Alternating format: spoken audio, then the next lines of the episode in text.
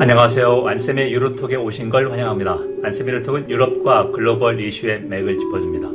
유럽과 세계 그리고 우리를 되돌아봅니다. 일주일에 한 번씩 여러분을 찾아갑니다. 안쌤의 유로톡 285회입니다. 벌써 이제 기온이 영하로 떨어지고 이제 겨울이 왔습니다. 건강 잘 챙기시기 바라고요. 어, 먼저 주요 뉴스입니다. 첫 번째, 인도가 중국을 제쳤다. 인구도 많아지고 경제 성장률도 더 높습니다. 2023년에 유엔의 추계에 따르면 인, 어, 인도의 인구가 중국의 14억 명보다 많아집니다. 그리고 인도 성장률이 2023년, 24년 6% 정도인데요. 중국은 2023년이 한 4.4% 상반, 2024년도 5% 남짓 이렇게 예상하고 있습니다. 그리고 인도는 세계 최대의 민주주의 국가입니다. The largest democracy in the world입니다. 인구가 14억이 더, 더 14억 명보다 더 많으니까요. 의미가 있다고 생각해요. 두 번째, 아, 아, 어, 경제성장 조금 더 보충하겠습니다. OECD 전망인데요. 11월 어, 지난주 중순에 나왔고 영국이 G20 서방 선지 20개 국가 중에서 러시아를 제외하고 2023년에 경제 성장률이 꼴찌다. 거의 0%입니다. 그리고 독일은 마이너스 0.3%인데 러시아의 가스가 사실상 거의 끊어진 상태에서 선방했다. 그래서 독일이 유로존 경제의 한 거의 3분의 1 정도 차지하는데요. 그래도 유로존은 아, 프랑스 쪽이나 스페인, 포르투갈이 선방해서 2023년 한 0.5% 정도, 미국도 OECD 전망은 0.5% 정도입니다. 자, 이렇게 좀 대비를 하시겠고요. 우리는 OECD 전망이 한 1.8% 정도, 우리 정부는 2%좀 넘다고 어, 전망하고 있습니다. 두 번째, 스코틀랜드의 제2주민 주민 투표가 어, 헌법적 루트, 법적 루트가 봉쇄됐습니다. 그래서 스코틀랜드 민족당, Scottish National Party가 어떤 어, 경로를 채택할까, 어, 그게 좀 관건인데요. independence referendum에서 IndyRef 2라는 말을 씁니다.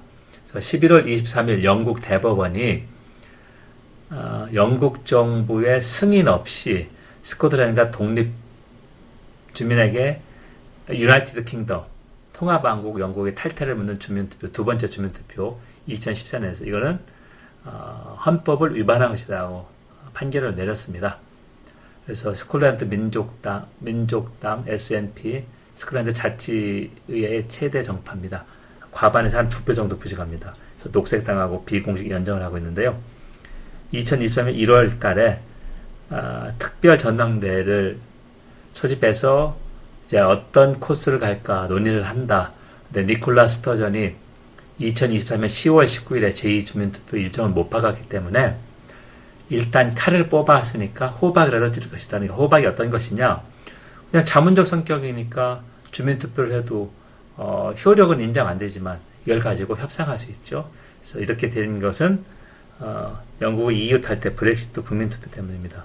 스코틀랜드는 어, EU 잔류를 거의 한 60% 지지했습니다. 반대로 잉글랜드는 한 55%가 탈퇴를 지지했고요. 그래서 원하지 않는 이혼을 당했기 때문에 스코틀랜드는 어, 그리고 브렉시트 협상 과정에서도 철저히 소외됐었습니다. 영국을 구성한 4개 구성지역. 그러니까 잉글랜드, 그 웨스트민스터 정부만 그걸 했으니까 상당히 불만이 누적되어 있습니다. 여러분 지금 안쌤의 유로톡을 청취하고 있습니다. 안쌤의 유로톡은 유럽과 글로벌 이슈의 맥을 짚어줍니다. 유럽과 세계 그리고 우리를 되돌아봅니다. 일주일에 한 번씩 여러분을 찾아갑니다. 오늘은 유럽이나 미국에서 또 난민 문제가 불거졌습니다. 우크라이나 난민보다 아, 지중해 리비아에서 리비아로 모여서 아프리카 난민이 이탈리아로 많이 들어오는데요. 어, 그게 이제 다시 불거졌는데 해결 방법이 없을까? 그걸 한번 좀 심층 분석해 보겠습니다. 자, 오션 바이킹이라고 하는 아, 독터즈 위다 보더스 프랑스 NGO죠. 국경 없는 의사회가 운영하는 아, 뭐라 그럴까요? 레스큐십입니다. 구조선. 그러니까 아프리카에서 지중해에 넘어오는 그 조그만 고무보트가 침몰하면 다 죽지 않습니까? 가끔 몇백 년 줬다 해서 그런 거 구조하는데요. 11월 초에 234명 어린이 시온 7명이 포함된 그 오션 바이킹호를 3주 동안 이탈리아가 정박하지 못하게 했습니다. 이거는 어, 국제법 위반입니다. 이런 난민선이 오면 받아들여야 되는데 어, 신임 어, 구구 정, 정부죠. 조르자 멜로니 총리 그리고 베르루스코니 포르자 이탈리아 이탈리아 전진당 그리고 동맹 이쪽이 있는데 어, 할수 없이 프랑스가 임시로 받아줬다. 그래서 프랑스는 국제법 위반했다며 어, 원래 회원국 합의에서 8,000명 난민 신청자 자발적으로 분담하고 그러는데 이거를 어, 받아주지 않겠다 했습니다. 그리고 조르자 멜로니 총리가 실수한 것은 프랑스가 정식으로 받아줘서 고맙다 이렇게 했는데 프랑스가 정식으로 받아준 게 아니라 어쩔 수 없이 아, 뭐라 그럴까요? 선언을 않고 불가피하게 받았는데 상당히 처음 총리가 된 어, 사람이다 보니까 좀 서툴렀죠 외교적으로. 자, 이거는 이제 멜, 조, 르 자 멜로니 총리가 어, 11월 초에 브뤼셀 방문해서 어, 이탈리아 신임 정부가 유럽과 각을 세우지 않겠다 이런 얘기를 했는데 어, 여기에서 다시 어, 행동으로 각을 세웠습니다. 자 그럼 이탈리아가 어느 정도냐 난민이 올해 10월 말까지 2022년 10월 31일까지 어, 지중해 루트를 통해서 이탈리아에 9만 명 정도 넘게 난민 신자가 도착했고요. 어, UNHCR 기준으로는 한 어, 8만 명 정도로 보고 있습니다. 그래서 2016년은 18만 1000명 정도가 이탈리아 들어왔다. 그러니까 이탈리아가 상당히 너무 큰 부담이 된 건 맞습니다. 자, 그러면 우크라이나 난민하고 유럽의 상황, 그리고 이걸 해결할 책이 뭐가 있는가 보면은, UN 난민기구 UNHCR의 2020년 10월 4일 기준인데요. 우크라이나 난민이 760만 명 정도, 조금 더 발생했고, 이 중에서 285만여 명이 러시아로 강제로 이주했다. 가서 고문을 당했거나 강제로 이렇게 했다냐고, 제일 많이 들어온 게 폴란드가 142만여 명이고요. 독일이 99만여 명, 체코가 44만 2천여 명인데 인구 대비로 하면 체코 인구가 천만 명이 안 됩니다. 그래서 어, 시민 24명이 피난민 1명을 받고 있다고 보면 독일은 8천만 명이 넘으니까 83명이 난민 1명을 받고 있습니다. 자, 그래서 이제 독일이 왜 어려움이 있냐면 2015년 시리아 내전 때문에 중동 아프리카 난민 100만 명이 들어왔습니다. 그래서 그때 메르켈 총리가 어, 환영한 다음에 국내에서 가장 큰 어려움에 봉착했었는데 이번에 다시 100만 명 정도 들어왔습니다. 그래서 200만 명이면 어, 대구시 인구가 230만 명이거든요. 저 얼마나 큰 부담이라는 게 어떤 말이냐면 어, 우크라이나 난민 같은 경우는 최대 3년 동안의 일시적인 난민 지위를 보장해 줍니다. 임시적 보호 조치인데요. 어, 괜찮은 주택을 줘야 되고 복지 혜택을 다 줍니다. 자 그러면 독일의 복지 수준을 감안하면 우크라이나 난민 한 명당 어, 월 1000달러 정도는 된다. 이건 제 추정인데 그 정도 될 겁니다. 그럼 1년이면 12,000달러면 한 1,500만 원이 됩니다. 1,500만 원이 넘죠. 그래서 독일이 100만 명 우크라이나 받았다면 1년에 100억 달러, 13조 원이 들어갑니다. 13조 원은 2022년 대구시 예산보다 3조 원이 더 많습니다. 자, 그래서 제가 이제 과연 이번 겨울은 유럽이 견디겠지만 독일이나 이쪽에서 앞으로 전쟁이 2년, 3년 계속될 경우에 어, 정부가 에너지 요금 보존해, 어, 보전해 줄 수 있는 것도 액수를 줄일 수밖에 없죠. 정부 부채가 높아지니까. 그리고 이 난민, 사회복지사 요원을 두 배로 뽑을 수가 없지 않습니까?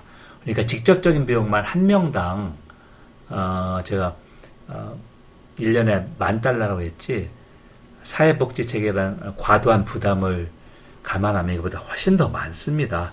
자, 그럼 답은 뭐냐? 이탈리아가 요구하는 게 난민을 이렇게 들어올 경우에는 최소한 EU 예산으로 어, 많이 지원해야 되는지 이거보다는 더 합리적인 게 어, 난민 첫 도, 도착하는 나라 난민 신청자 정확하게 여기에서 모든 걸 처리하게 됐습니다. 그러니까 난민 신청도 받고 정착까지 반대로 어, 리비아나 리비아에 모여서 아프리카 난민 리비아로 와서 리비아에서 이탈리아가 가장 가까우니까 그렇게 들어온 사람들은 이탈리아나 이쪽을 경유국으로 생각하고 나머지는 계속 다른 독일이나 이쪽으로 오려고 합니다. 자, 그러니까 가장 합리적인 것은 경제력에 분담, 분담하는 난민의 강제 배분.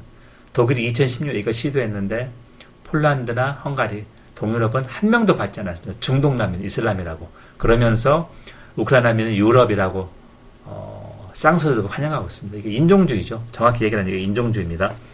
그래서 답은 아, 난민 신자가 처음 도착한 나라에서 모든 것을 처리하는 이것을 개정할 수밖에 없다.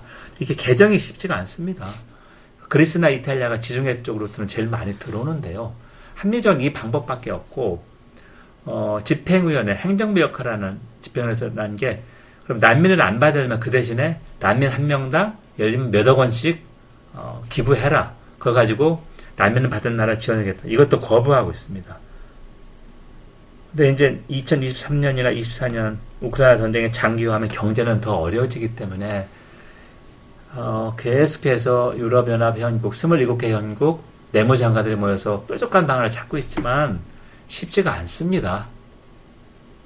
그래서 답답합니다. 유럽이 우리가 예멘 난민 500명 가지고 어, 테러리스트니 뭐니 어, 국내에 그런 많은 일이 있었는데 비판이 유럽은 그래도 어, 난민 관련해서는 가치를 지키고 있다. 분명히 이 극우 정당이 있어서 이걸 비판하고 세력을 확대하지만 이렇게 생각했습니다. 여러분 지금까지 안쌤의 유로톡을 청취했습니다. 안쌤의 유로톡은 유럽과 글로벌 이슈의 맥을 짚어줍니다.